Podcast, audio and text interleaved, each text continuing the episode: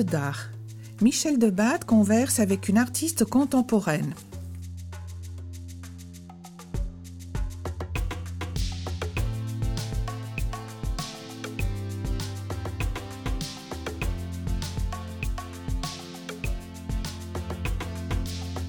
Qu'en est-il de la matérialité en photographie en art contemporain?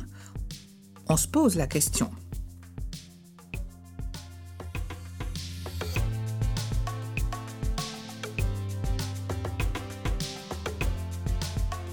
Aujourd'hui, qu'en est-il de la matérialité et du dispositif?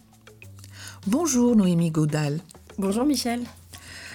Alors Noémie Gaudal, vous êtes artiste, photographe, sculptrice, de toute façon fabricante d'images et de leur mise en scène. Peut-être même une architecte, une architecte mais de structures photographiques comme il me semble, vous le dites, mais des structures étranges et savantes, mais aussi poétiques. Alors, euh, la question des, paysages. Euh, et non pas du paysage, parce que ça c'est un genre que l'on connaît, c'est pas l'objet de votre travail, me semble-t-il. Mais la question dans des paysages comme espace de projection, on y reviendra, et qui plus est des paysages célestes ou terrestres. Mais à chaque fois, ce sont des énigmes, des lieux où notre perception, je crois que vous employez vous-même ce terme, est déstabilisée d'une manière ou d'une autre.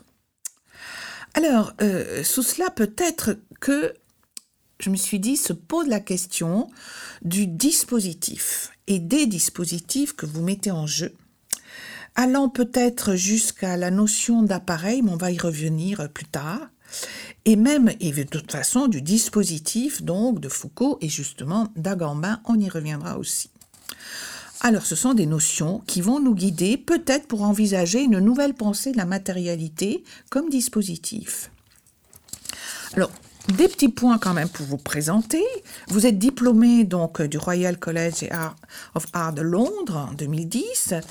Vous, euh, vous avez eu un master en photo. Depuis, vous avez été lauréate de plusieurs prix, dont le prix euh, très important pour les jeunes photographes, le prix HSBC pour la photographie en 2013, il me semble.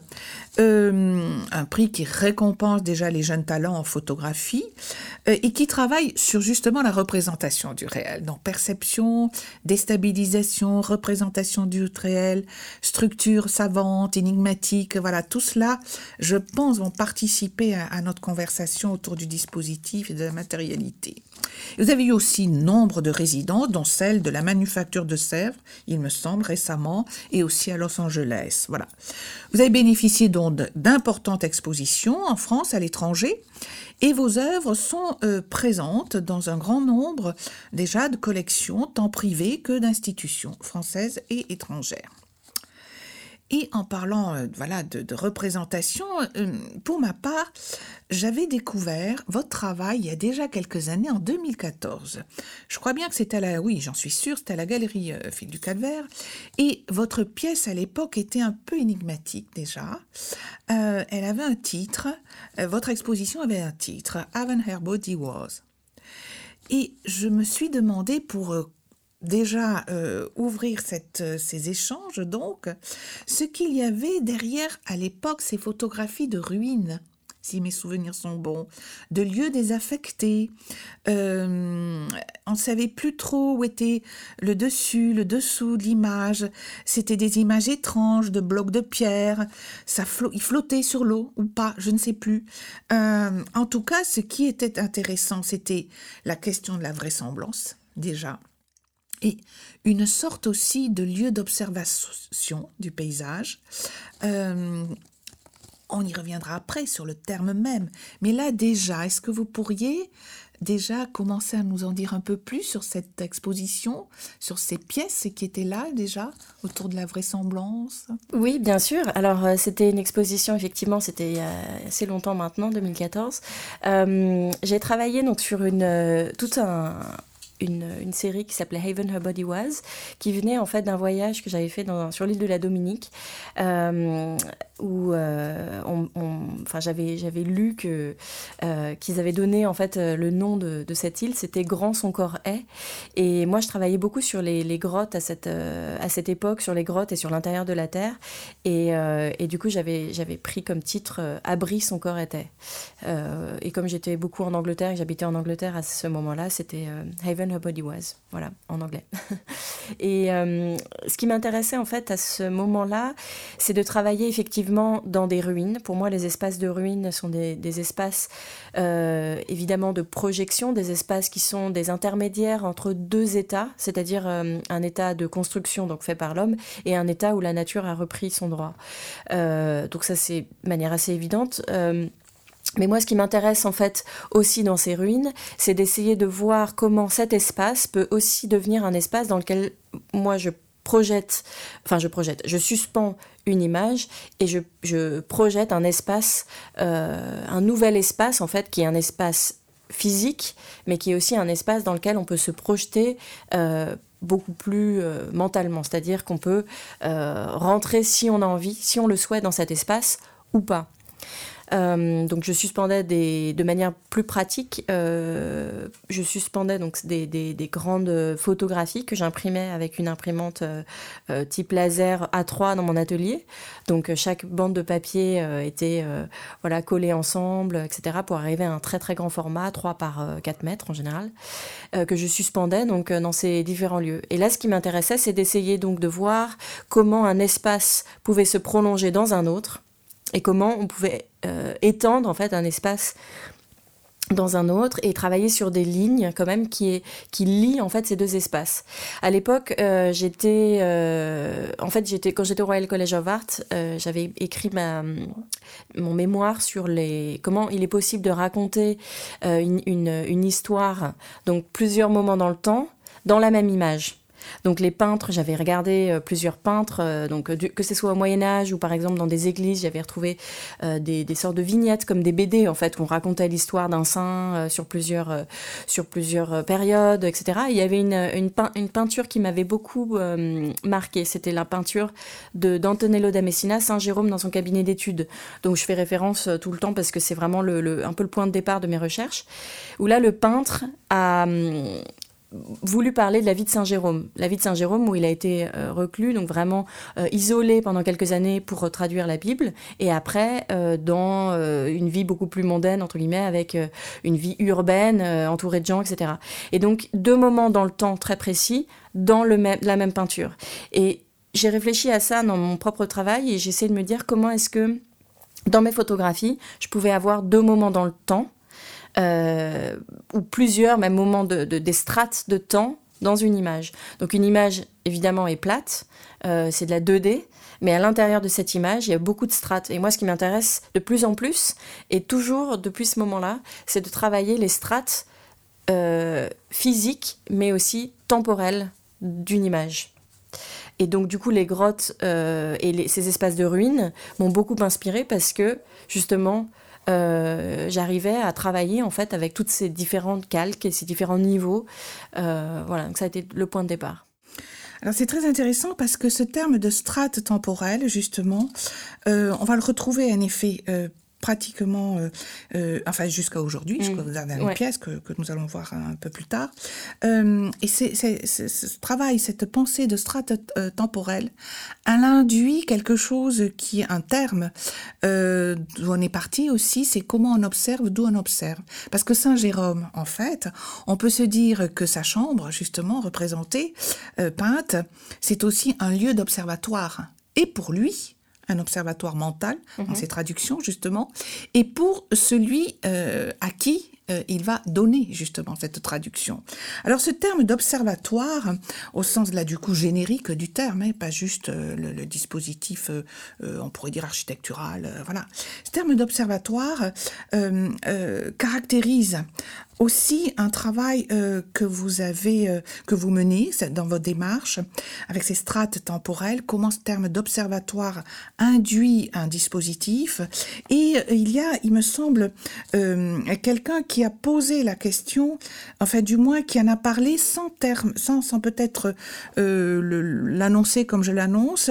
C'est un des critiques, un des écrivains, pardon, qui s'est intéressé il y a quelques années aussi à votre travail, qui est Cliff Lawson. Mhm. Euh, qui euh, a écrit, je le cite, à un moment donné, il y a donc par rapport à votre travail une volonté d'explorer la relation entre l'organique et les constructions humaines. Mhm.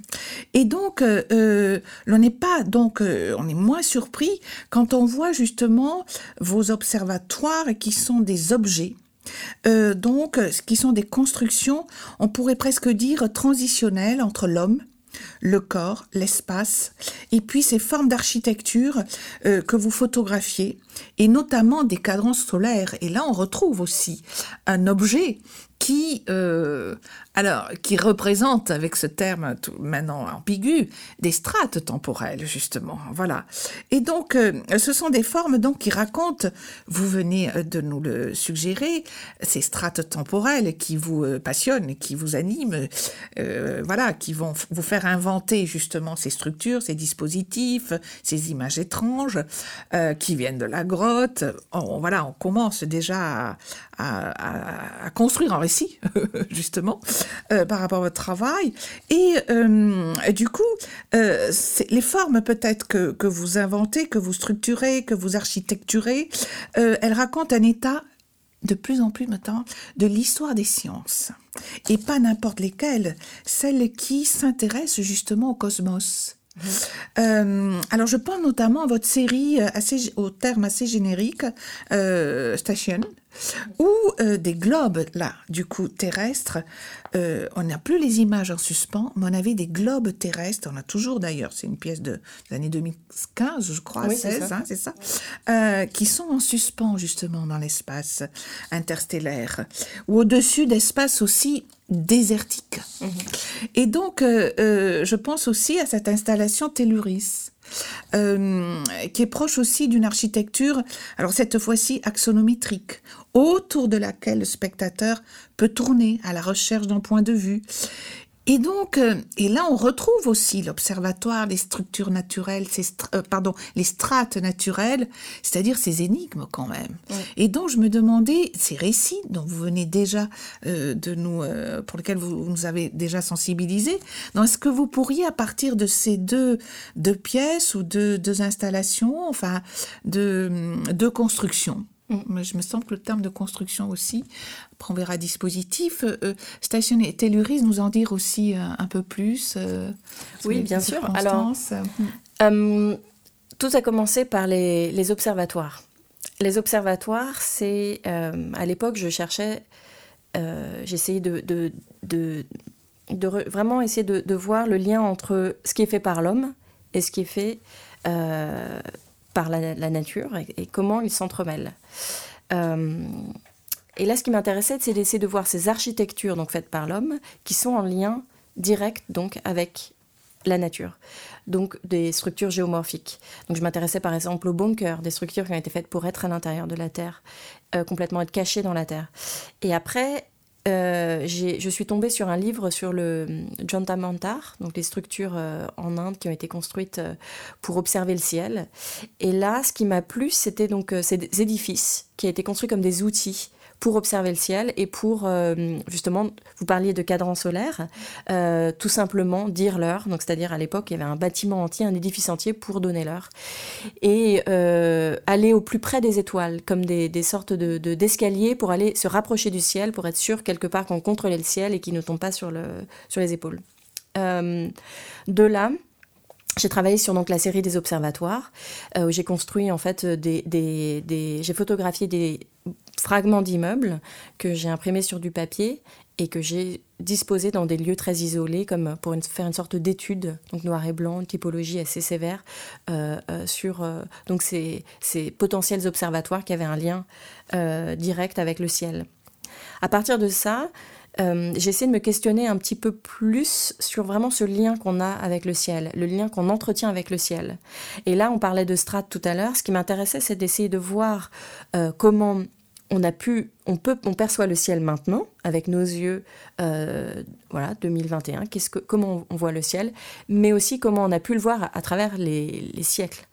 Et là, on parlait donc de strates de temps. Donc là, c'est toutes les strates de temps que j'ai essayé de, enfin pas toutes évidemment, mais dans les grandes lignes, euh, en Occident, évidemment, parce que sinon euh, la recherche aurait été beaucoup trop trop importante. Comment on a pu observer le ciel et euh, observer, regarder, déduire, comprendre et interpréter et représenter le ciel à travers donc l'Antiquité, le Moyen Âge, etc. Donc effectivement, c'est l'histoire des sciences du ciel à ce moment-là qui m'intéressait. Euh, et ce qui m'a ce qui, en fait, le, le, le, point de départ de toutes mes installations et de mes constructions, c'est ces lectures. C'est-à-dire que ça m'enrichit. Après, moi, ça me permet de, regarder le paysage avec des angles complètement différents et d'utiliser, en fait, de me nourrir de ça euh, pour après construire mes, installations et après les photographier. Euh, voilà, donc ça, c'est le, projet, donc ma, série Station. Euh, dans la série. Oui, oui. Dans la série Station, euh, il y a effectivement euh, le, cercle, donc le, disque. Le disque dans chaque, euh, chacune de mes photographies de la série. Pourquoi le disque? C'est parce qu'évidemment, c'est le, symbole même du ciel, c'est-à-dire l'éternité d'un mouvement. le ciel, évidemment, était perçu à l'époque, par exemple, de l'Antiquité comme une voûte qui était toute ronde, toute, autour de nous. Le, cercle, c'est bien sûr le soleil, les astres, etc. Euh, donc c'était mon point de départ. Et à partir de ça, j'ai construit donc des espaces, effectivement, comme vous disiez tout à l'heure, des espaces d'observation et à la fois des espaces que l'on observe. Donc ça, je pense que c'est effectivement un point. Euh, euh, c'était, je pense que vous l'aviez très, très bien dit, c'était effectivement quelque chose que j'avais pas forcément remarqué au début. Voilà. Mm. Et Telluris, c'est... Et ensuite, voilà, exactement, de manière assez, euh, assez euh, naturelle, j'ai été, après avoir étudié donc assez longtemps l'histoire des sciences du ciel, j'ai étudié l'histoire des sciences de la Terre. Et euh, effectivement, j'ai vu par rapport au contexte, aux différents contextes sociaux, religieux, scientifiques, comment les savants, les scientifiques ont pu observer en fait le, le relief de la Terre, donc les montagnes, les, océans. Ce qui m'intéressait particulièrement, c'était quand même les montagnes, le relief des montagnes, et comment on a pu euh, euh, en fait s'interroger sur le relief des montagnes. Donc par exemple, il y a, y a un, quelque chose qui m'intéressait, en fait, une recherche que j'ai que, que j'ai menée sur euh, plusieurs mouvements euh, de, savants qui s'interrogeaient sur des, fossiles marins qu'on a trouvés, qu'ils avaient trouvés dès l'Antiquité, en haut des montagnes. Comment ces fossiles marins étaient arrivés là-haut? Donc là, la question euh, se pose. évidemment, des connaissances scientifiques voilà, de, de, l'époque qui se mêlaient certainement à beaucoup d'autres mythes, etc. Donc certains disaient la mer a été partout, puis est partie et il reste donc ces fossiles marins. Euh, d'autres disaient, mais non, la mer était donc toujours été euh, plus basse, mais par contre, il y a eu des soulèvements. C'est-à-dire que, que, le sol s'est soulevé et euh, c'est comme ça que le, le, le, bas est arrivé en haut. Voilà, donc tous ces, toutes ces recherches, en fait là je vous, je vous ai dit, je vous ai parlé juste d'une seule, mais évidemment il y en a, beaucoup plus que, que j'ai lu et qui m'ont inspiré pour toutes ces, ces photographies. Euh, ça, voilà, c'est ce qui m'a permis d'essayer de comprendre euh, le relief à travers donc euh, toutes ces différentes strates de temps et de et de pensée. c'est assez vertigineux en fait de, de, s'imaginer comment au Moyen Âge, à la Renaissance, on pouvait se positionner devant une montagne, devant le ciel aussi, comme on disait tout à l'heure, et avec les connaissances qu'on a de l'époque, moi, c'est ce que j'essaye de faire en fait dans, dans, dans mon travail, c'est d'essayer de, de, de, vraiment de visualiser en fait euh, comment on peut comment un, un, un, paysage pardon peut être perçu et interprété. Et euh, voilà, c'est la base en fait de, de, ma de ma cuisine après que je Oui, alors votre cuisine, quand même, on sent bien que elle est soutenue par une vraie passion euh, et par, une vraie passion de recherche aussi, euh, par rapport à tout ce qui touche justement euh, l'histoire des sciences, mais les sciences du cosmos, à l'astronomie même, au mythe au mythe aussi, quelque chose de, qui ont sacré, mais qui ont a quelque part aussi nourri, on le sait, les grandes hypothèses scientifiques de savants. Et notamment, j'ai pensé, mais il y en a d'autres bien sûr, à Raymond Poincaré. Euh, Raymond Poincaré, donc, qui a quelque chose de l'artiste par ses intuitions, justement, et euh, qui différenciait, alors évidemment on va être très très modeste par, par, rapport à lui, mais quand même, il différenciait ce qui nous intéresse plus particulièrement avec votre démarche et vos œuvres, l'espace dit géométrique et l'espace représentatif dans la mesure où, euh, pour Poincaré, l'espace représentatif faisait appel à nos propres représentations, c'est-à-dire à nos sensations. Et justement, je crois que vous, euh, Noébi vous travaillez euh, des formes d'espace représentatif qui font appel à nos sensations et à nos perceptions. D'où notre introduction et, euh, votre conversation, déjà nos échanges autour de, de l'espace perçu, observé, observable aussi, euh, ces perceptions. Et je pense ici, en plus, plus précisément, à une installation stéréoscopique euh, dans une chambre noire à dimension humaine qui s'appelait, ou qui s'appelle 2016, quelque chose comme ça, euh, Studies Perspective, et euh, que l'on a pu expérimenter euh, dans l'exposition il y a deux ans maintenant, voilà, il me semble, à Orip, à Arles. une exposition d'ailleurs tout à fait intéressante qui s'appelait Sur Terre, images, technologie et monde naturel. Et donc là, euh, il se trouve que modestement, j'ai pu l'expérimenter. Le corps, il est là, il est à l'intérieur. Et ces questions de perception, de sensation parcourent votre œuvre et en appellent justement à un genre de dispositif qui était quand même un peu contraint. Donc, peut-être que aimerait bien vous entendre là-dessus. Mhm. sur cette pièce, sur cette peut-être contradiction, et en même temps sur cet intérêt de l'espace représentatif avec euh, qui, qui, qui, euh, qui, nous, qui, qui fait appel à nos sensations, à notre corps. Comment vous avez pensé cette euh, pièce Alors, euh, donc les, stéréoscopes, pour moi, c'est une, une, manière de... Comme on, parlait tout à l'heure des installations. Je fabrique euh, dans le, le, paysage des installations et je modifie quelque part le paysage, évidemment à l'échelle, une échelle très, très petite et très éphémère, juste pour le temps de la photographie. Et du coup, dans, mon cadre, dans, dans ma photographie finale, le paysage est altéré par cette construction. Et j'ai essayé de me poser la question par rapport à la stéroscopie qui est fascinante, très ludique, et quand on aime euh, euh, regarder des images, souvent on est assez euh, captivé par, par les images stéroscopiques, comme un enfant en fait peut, peut, peut l'être. Et, et, là, ce qui m'intéressait dans la stéroscopie, c'est d'essayer de voir en fait cette forme d'artificialité dans l'image, qui se trouve par, euh, cette, espèce de 3D très étrange qui se crée dans cette petite boîte, en fait, euh, euh, ces petites lunettes où on regarde une image stéréoscopique. Et là, ce qui m'intéressait, c'est de photographier donc, un paysage où rien, absolument rien n'est artificiel. Donc, c'est-à-dire, par exemple, je photographie un fjord en Norvège. donc voilà, une grande montagne comme presque coupée au couteau, mais là, l'homme n'y a pas, n'y pour, pour rien en tout cas.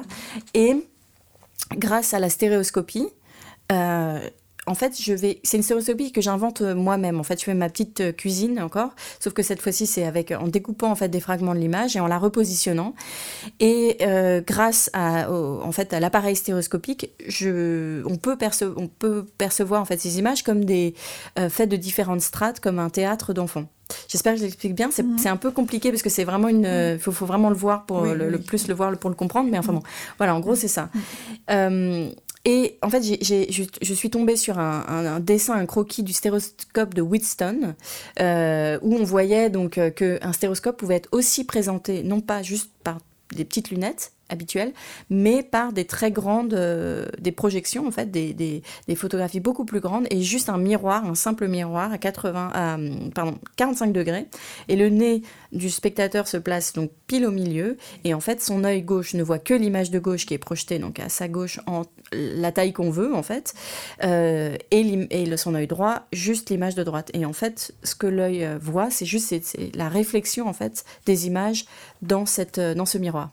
Et là ce qui, ce qui, ce qui était pour moi important, c'est effectivement, et d'ailleurs ce qui est dans toutes mes expositions et toutes mes scénographies que je travaille pour les expositions, c'est la place du corps du spectateur face aux œuvres. C'est-à-dire qu'un appareil euh, euh, stéréoscopique, pas un appareil photo, pardon, mais un appareil, euh, euh, je veux dire une, une, une lunette, en fait, euh, les lunettes stéréoscopiques dans lesquelles on regarde les, les, les photographies habituellement, sont toutes petites. C'est des petites images qui font 6 par 6 cm.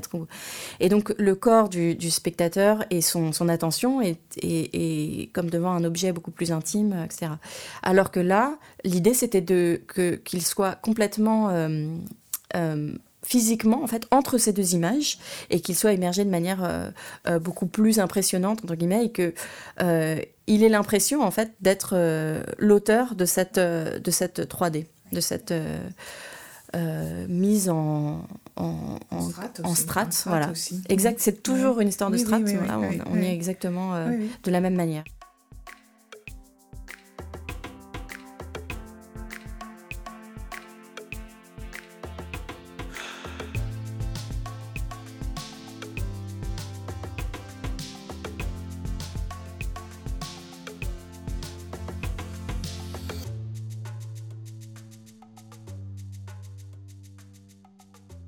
Alors on parcourt justement, euh, euh, voilà, des, euh, on revient sur ces strates, mais on parcourt justement vos cuisines, comme vous dites, vers du coup vos dispositifs, qui peuvent être très pragmatiques, comme vous venez de nous le, rappeler, nous le décrire avec cet objet stéréoscopique, qui, est proche de la fabrication aussi, euh, et puis aussi de l'arrangement avec vos installations et votre pensée du, de, du lieu où le corps justement du spectateur va, va être mm. contraint ou pas, ou libre. Voilà, c'est aussi euh, ces deux choses que je crois qui s'interrogent. Et puis de disposition, de mise en scène. Et euh, donc, du coup, euh, il me semble que tout ceci relève aussi d'une notion de mécanique de la pensée euh, qui est euh, aussi quelque chose qu'avait euh, qu'avait euh, beaucoup travaillé théoriquement notre philosophe euh, un peu euh, en dehors des clous, mais que l'on aime bien, Baudrillard évidemment, avec ses systèmes de pensée comme des systèmes de représentation et comme des systèmes mécaniques. Bon, il n'employait pas le système de mécanique, mais il se trouve que euh, les dernières, certaines de vos plus récentes séries, même si c'est pas les dernières dernières, puisqu'elles datent d'il y a 2-3 ans déjà, 2018, 2019 peut-être, s'appellent quand même mécanique ou mmh. démantèlement. Et ça, ça m'a interrogé euh, et je me demandais qu'est-ce qui était en jeu là dans, dans les systèmes de représentation euh, que l'on retrouve de manière fragmentaire, de la, de, des constructions, des reconstructions pyramidale, avec donc du coup des espaces aussi géométriques, mmh. euh, mais pas clos sur eux-mêmes, justement. Qu'est-ce qui se passe? Qu'est-ce qui peut être raconté, justement, là, de vos modes de pensée? Oui, alors les, mécaniques, c'est effectivement un projet sur le, que j'ai commencé en 2000, euh, oui, 2016-2017. Et hum, c'est marrant que vous en parliez euh, aujourd'hui parce que je suis euh, depuis l'année dernière en train de reprendre ce projet. Et c'est devenu un très très gros, euh, dans ma tête, un très gros corpus d'œuvres euh, où s'inscrivent donc plus, plus enfin, je pense une dizaine, à la fin, peut-être une dizaine ou une quinzaine d'œuvres euh, qui vont faire partie de ce gros corpus des mécaniques. Et dans ces œuvres, euh, il y a des photographies, il y a des vidéos, beaucoup de vidéos. Il va y avoir une performance, euh, une installation dans une gare, des, sculptures. Donc, c'est un, voilà, un corpus qui, qui, rassemble. En fait, c'est un, corpus qui est inspiré de recherches que je vais sur la paléoclimatologie. Donc, c'est-à-dire l'étude, donc cette fois-ci encore une fois des strates, hein, parce qu'on on va pas non plus euh, tout changer. Euh, mais cette fois-ci, au lieu de, de, parler de strates de temps, c'est des strates de, dans le paysage, mais qui sont aussi quelque part des strates de temps, parce que euh, si on, on pense à, à, tous ces scientifiques qui font des forages donc pour essayer d'aller euh, puiser en fait à l'intérieur du sol euh, des informations sur les climats passés, donc la paléoclimatologie, eh bien ce, donc ce, sont des strates de temps qu'ils vont observer. Donc par exemple, si on regarde dans la, la, la glace, euh, les expéditions, donc par exemple en, Antarctique, où on creuse très profondément, donc on, avec ces, forages, euh, ces, ces carottes glaciaires, en fait, plus on va profond, plus on va euh, loin dans le temps. Et ça, je trouve ça fascinant, en fait, cette, cette euh, notion beaucoup plus contemporaine, parce que là, on n'est plus du tout dans l'histoire des sciences, de l'Antiquité, du Moyen Âge, etc. Mais on est vraiment dans des, des, euh, des, recherches scientifiques actuelles sur comment ces scientifiques, en fait, arrivent à, justement, à, à, capturer, en fait, ces toutes petits fossiles de pollen euh, ou ces fossiles de plantes, etc., capturés à, donc à une échelle qui est, relativement petite et qui arrivent à déduire des, hum, mouvements euh, de, paysages beaucoup plus universels et beaucoup plus larges. Donc, c'est-à-dire qu'on nous on sait maintenant que les, le, on, connaît la théorie des plaques tectoniques, euh, comme quoi les plaques ont bougé et, sont toujours en mouvement. En fait, notre monde est toujours en mouvement. On est maintenant à un endroit sur le globe, mais voilà, dans des millions d'années, on sera ce, cette même, ce même Paris, par exemple, sera un endroit complètement différent. Et, là, ce qui m'intéresse, donc, c'est de, voir euh, par rapport à ces, de faire le lien en fait euh, par rapport à, ces recherches de scientifiques qui sont des recherches matérielles, physiques.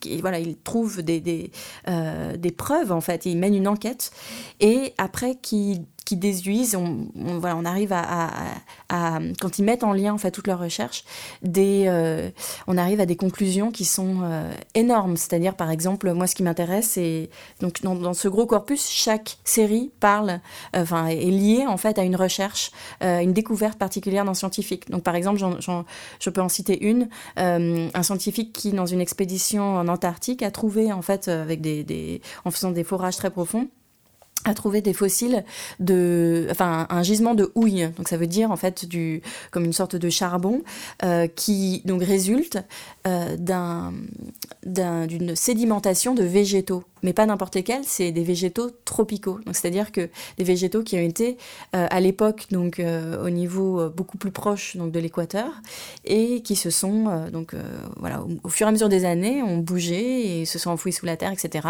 La sédimentation, donc le feu de la, chaleur de la a fait que c'est devenu de la, ce gisement de houille qui est donc très précieux, ces énergies évidemment fossiles euh, qu'on connaît tous. Ah oui, alors c'est très intéressant parce que vous anticipez presque, enfin vous anticipez. Euh, merci euh, du coup de, de, nous donner aussi euh, des, des pistes pour votre prochaine justement monstration ou exposition. et vous anticipez justement sur quelque, sur cette idée du, enfin, du coup sur ces questionnements multiples autour des paysages justement et au sens générique, on a compris évidemment de ces strates justement temporelle que, et donc du coup j'ouvrirai à ces questionnements autour de la nature aussi et de sa propre destruction. Mhm. Euh, donc je, de, sa fragilité. Et je me demandais si euh, dans vos pièces, dans même ce que vous avez évoqué dans votre projet ouvert autour des, mécaniques, justement, il n'y avait pas quelque chose qui se répondait dans le fait que vous construisez parfois, mais peut-être que je me trompe, des, des, des objets qui sont prêts, qui sont éphémères et que vous photographiez. Donc, est-ce qu'il n'y a pas une analogie ou une métaphore, justement, d'une pensée quand même un peu critique, ou du moins consciente, voilà, mhm. consciente de ce que l'on découvre, mais de ce qui aussi a été occulté ou mhm. détruit ou a disparu. Et du coup, je me demandais si euh, on pouvait employer une démarche de, de performance. Alors, je dis pas d'image performée. Hein vous avez une démarche de performance.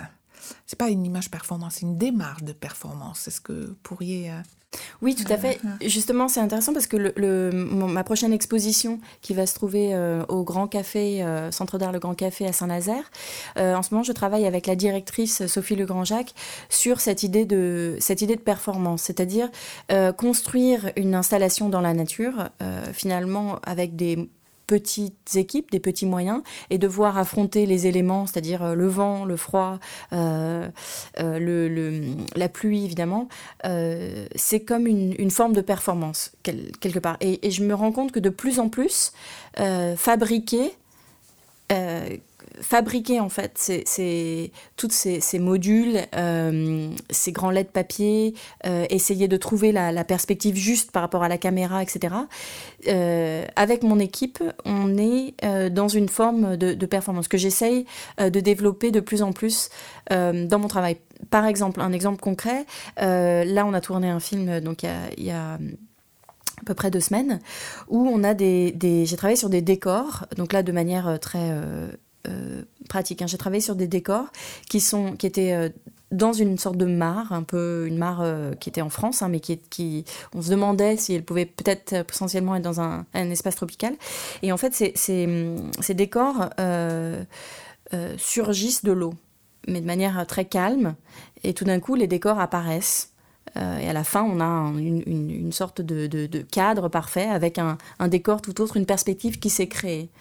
Et donc, du coup, là, quelque part, on voit le décor qui se fabrique, qui se hisse au fur et à mesure et qui arrive en fait euh, euh, dans qui prend place en fait dans le cadre de la caméra qui n'a pas bougé depuis le début du film donc je ne sais pas si on peut vraiment parler de film de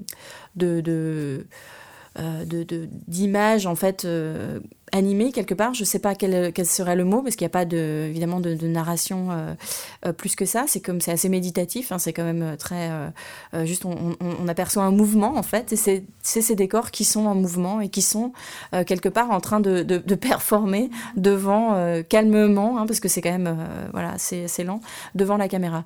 Et j'avais travaillé aussi sur un film euh, il, y a, quelques mois, euh, de décors, euh, de neuf décors les uns après les autres. Donc premier décor près de la caméra, donc qui faisait à peu près un mètre de large, et le dernier décor qui faisait, je crois, 4 mètres, 4-5 mètres de large.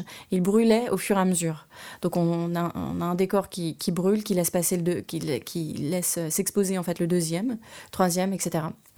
Donc toutes ces, ces installations, donc ces films sont inspirés de, de, toutes mes recherches sur la, la, modification, la transformation du paysage par rapport à donc ces, ces recherches, euh, ces découvertes récentes d'équipes de, de, scientifiques. -hmm. euh, voilà, mais, mais c'est effectivement la notion de, de donc du geste, c'est-à-dire du geste pratiqué pour fabriquer et là pour activer euh, ces, ces mécanismes.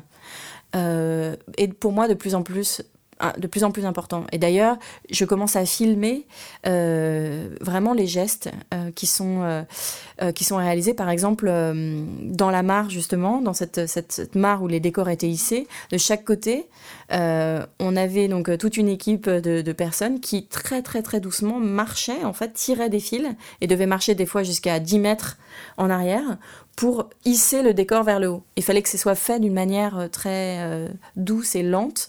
Et donc, j'ai pu filmer, enfin, moi, pas, pas moi personnellement, parce que j'étais derrière la caméra euh, principale, mais j'ai demandé à quelqu'un de mon équipe de filmer, en fait, ces mouvements euh, de, de, voilà, où, on, où ces, ces, ces, gens tiraient. De de voilà. Déplacement.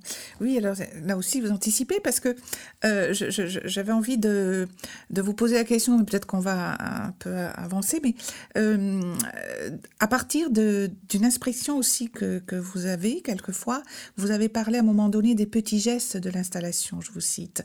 Et là, vous parlez de gestes, justement. Et du coup, moi, j'avais entendu un effet dans les termes de petits gestes. En fait, ce sont des gestes, à mon avis, très importants, mais qui ont, qui insufflent, qui, euh, qui, euh, oui, qui insufflent une poésie, justement, dans votre travail. Et euh, ce qui n'a pas à voir, par exemple, avec les gestes visibles que l'on a dans des chez des très grandes, très grands artistes comme Thomas de Man et autres. Ça, à mon avis, ça n'a rien à voir. Mais ces petits gestes qui insufflent donc euh, euh, une poésie, en fait, et qui aussi installent dans votre travail quelque chose qui est un peu paradoxal parce que euh, c'est cette balance entre ce qui est de l'ordre de la fiction et ce qui est de l'ordre du réel, donc on revient à, à, cette question euh, du début, la vraisemblance, etc. Et en même temps, à partir, euh, on a bien compris, d'une recherche extrêmement euh, nourrie théoriquement. Voilà. Donc c'est pas non plus un imaginaire sans socle. Voilà. Et donc, euh, je pense que ça ouvre aussi à cette question du cinéma, justement, et pas que de la photographie, mais vous venez juste de, nous le dire avant que je vous pose la question, donc on va aller euh, un peu plus vite. Je vais passer à cette autre question, en fait, du moins cette autre, cette autre envie de, vous entendre là-dessus, à savoir, euh, pour revenir à cette question justement de dispositif, avec cette description très riche que vous venez de nous faire de certaines de vos œuvres, et pas toutes, vraiment, à cette question qui pose dans vos dispositifs euh, cet intérêt autour de l'optique, justement, de l'architecture, de l'optique, des points de vue, de l'observer, de l'observatoire, de ce qui peut pas se voir aussi, euh, de ce qui se dit par justement peut-être la temporalité du cinéma on va voir. Et là, je me dis que vous êtes quand même dans cette notion de dispositif que Kagranman nous a dit, et là je me permets de le citer, euh, ces dispositifs qui étaient en capacité de capturer, d'orienter, de déterminer, d'intercepter, de modeler, de contrôler, d'assurer des gestes, ou pas peut-être, des conduites, des opinions, des discours des êtres vivants. Alors, euh, face à, votre passion et à votre euh, incursion et à vos plongées justement, euh, du coup, dans le cosmos, dans le ciel, dans la terre, dans ces modes de représentation qui sont aussi des systèmes de pensée particuliers. donc, je me demandais si vos dispositifs dans ce sens-là, avait quand même euh, euh, une volonté d'échappatoire en tant qu'artiste, en tant qu'œuvre artistique, excusez-moi, c'est pas vous. Est-ce qu'il n'y a pas quand même, de manière inconsciente, peut-être là, dans toute votre manière de travailler, dans vos démarches, dans vos installations, dans vos structures, dans vos constructions, une sacrée envie d'échappatoire par rapport à ce qui est quand même de l'ordre du contrôle, de l'observation, etc. Non, non, voilà. oui, euh, je, je, je, réfléchis hein. effectivement. Euh, je pense qu'il y a, il y a l'échappatoire, c'est aussi euh, une manière en fait de, de pour moi, c'est créer des œuvres où chacun peut justement s'échapper et chacun il peut y projeter ses propres désirs et ses propres fantasmes et ses propres peurs, etc. Et dans ce sens, oui, c'est une, forme d'échappatoire. Et de plus en plus, je me rends compte si l'échappatoire, c'est quelque part une forme de, de jeu, de retour en de retour à euh, presque en, enfance euh, j'essaie de, de, créer en fait des événements euh, qui nous font, en tout cas pour mon équipe et moi, j'essaye de créer des événements euh, qui nous font échapper une forme de euh, dans le travail, qui essaye de nous comment dire, d'essayer de, de, créer un moment oui, je, pense que ludique, c'est vraiment le mot que, qui correspond le mieux. Mm ou tout d'un coup, par exemple, quand on, quand on, crée ces, quand on a créé ces décors, euh, qu'on a mis plusieurs jours à fabriquer, installer, etc., et que là, on les a brûlés, les uns après les autres. C'était très impressionnant, très. On a eu tous très peur. Je pense que le, on a failli brûler la grange dans laquelle on était. Bon, voilà, je passe les détails, mais euh, c'était un moment de tension et à la fois d'excitation intense, je pense, pour tout le monde. Euh, de destruction en fait de ces décors. Et quelque part, euh, comme un alors jeu effectivement c'est peut-être pas le bon mot pour la destruction de, jungle là euh, mais une sorte de, comme une oui, une performance qui peut arriver que maintenant. Et une fois que c'est fini une fois que tout a brûlé bah voilà c'est fini. Le moment est passé. Donc c'était juste là et ça, il y a quelque chose d'assez excitant quelque part dans, dans, dans, dans, ce travail-là. Alors du coup, je me demandais, euh, parce qu'on va faire, euh, on est presque à la fin de notre conversation déjà, euh, mais je me demandais si justement par rapport à ce que vous venez de nous dire, à ces dispositifs, donc voilà, que vous mettez en place, si du coup ce terme de dispositif, il n'était pas aussi près du terme d'appareil dont parlait Jean-Louis Deshottes, que mhm. j'ai cité très rapidement au tout début, parce que lui, par exemple, évidemment, fait un, quelqu'un de, un philosophe absolument euh, euh, voilà, nourri aussi grand de Foucault. Mais l'appareil, pour lui, c'était aussi l'architecture, par exemple, la perspective. C'est un appareil, il appelait ça des, éléments épocales, c'est-à-dire qui euh, disent une époque. Et donc, la perspective, en effet, c'est pour lui un appareil de la Renaissance. C'est-à-dire un appareil, mais aussi du coup un dispositif qui permet de penser à un moment donné quelque chose de particulier. Et du coup, je me demandais si ce terme de dispositif accolé à matérialité dans votre travail, il n'était peut-être pas plus proche de ce terme d'appareil, c'est-à-dire ces appareils qui euh, nous permettent donc de voir, de regarder à un moment, de questionner le réel, de questionner le temps avec ce que l'on a aujourd'hui, Mm, mm. ce que vous, artistes, vous avez à votre disposition, ce que vous inventez justement. Et donc, euh, euh, de raconter aussi des histoires et d'imaginer. Et donc, je me demandais si euh, vos, votre, vos matérialités à vous, elles n'étaient pas au- aussi plus proches de cette notion d'appareil, qui à quelque chose, à quelque chose de peut-être plus socio-culturel, plus d'échappatoire nécessaire, plus de, de questionnement critique, mais en creux aussi. Euh, donc, euh, je sais pas, c'est une question ouverte, vous n'êtes pas obligé, peut-être que vous voulez intervenir. Oui, oui, c'est en fait quand on quand on- quand vous parlez d'appareil, euh, C'est surtout des hôtes, hein, c'est Oui, pas, oui. trop moi, mais euh, je- voilà, on fera référence plus précisément après. Hein, hein. Euh, c'est le mot euh, outil? Euh, que j'utilise beaucoup Ah, en ce moment. C'est euh, peut-être le mot appareil me fait aussi penser à ça, c'est-à-dire euh, Mm. ce cette idée d'outil. Mais un outil- repenser aussi, repenser, Oui, c'est pas repenser, juste le marteau, bien sûr. oui, Pas l'outil juste quelqu'un, mais l'outil en voilà. fait comme comme un- une sorte de, de pont entre Voilà. entre une une, une, une- une velléité en fait de découvrir quelque chose.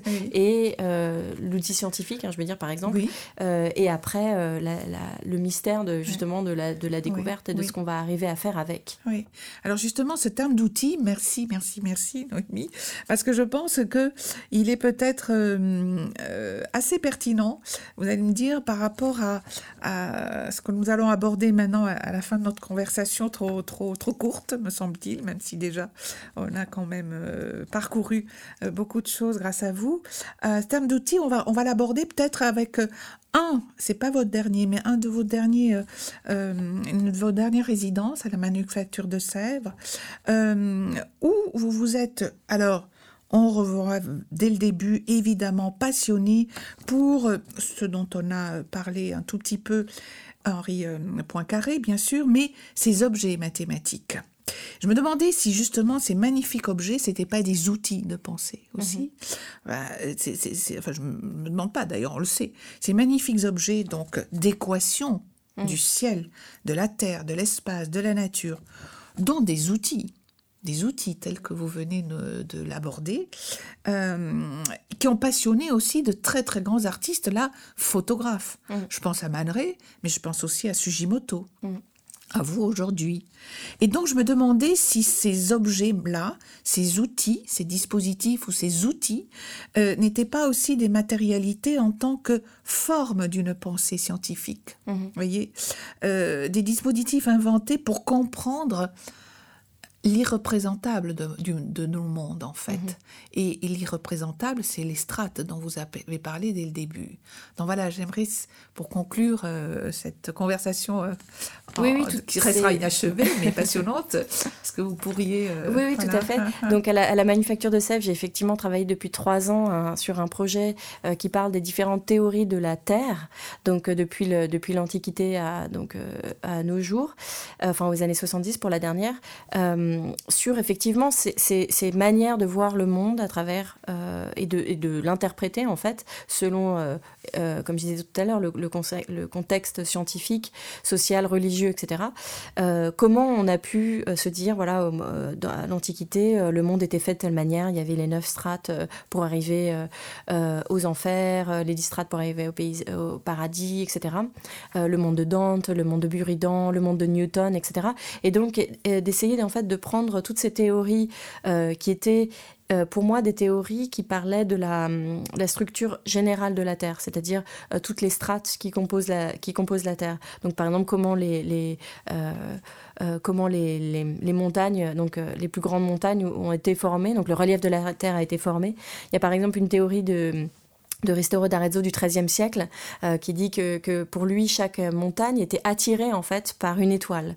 Donc comme un mouvement, comme euh, la, lune attire la mer, en fait, euh, et crée les marées, bah là, le, il se passerait la même chose avec les étoiles. Et, donc c'est des, finalement, c'est des, donc un savant à cette époque, au XIIIe siècle, avait, avait donc proposé cette, cette hypothèse. Et ce qui m'intéresse, c'est d'essayer de, reprendre en fait toutes ces hypothèses et d'essayer de fabriquer, donc comme vous disiez, des des sortes de maquettes, des, je les appelle des terrellas, des maquettes qui, qui, euh, qui se tiennent quelque part dans, la, dans les mains. Donc ça, c'est important pour moi. C'est- vraiment l'homme qui, qui tient le monde, en fait, qui essaie de le, de- en tout cas de le, le comprendre et de le, et de le et de l'expliquer.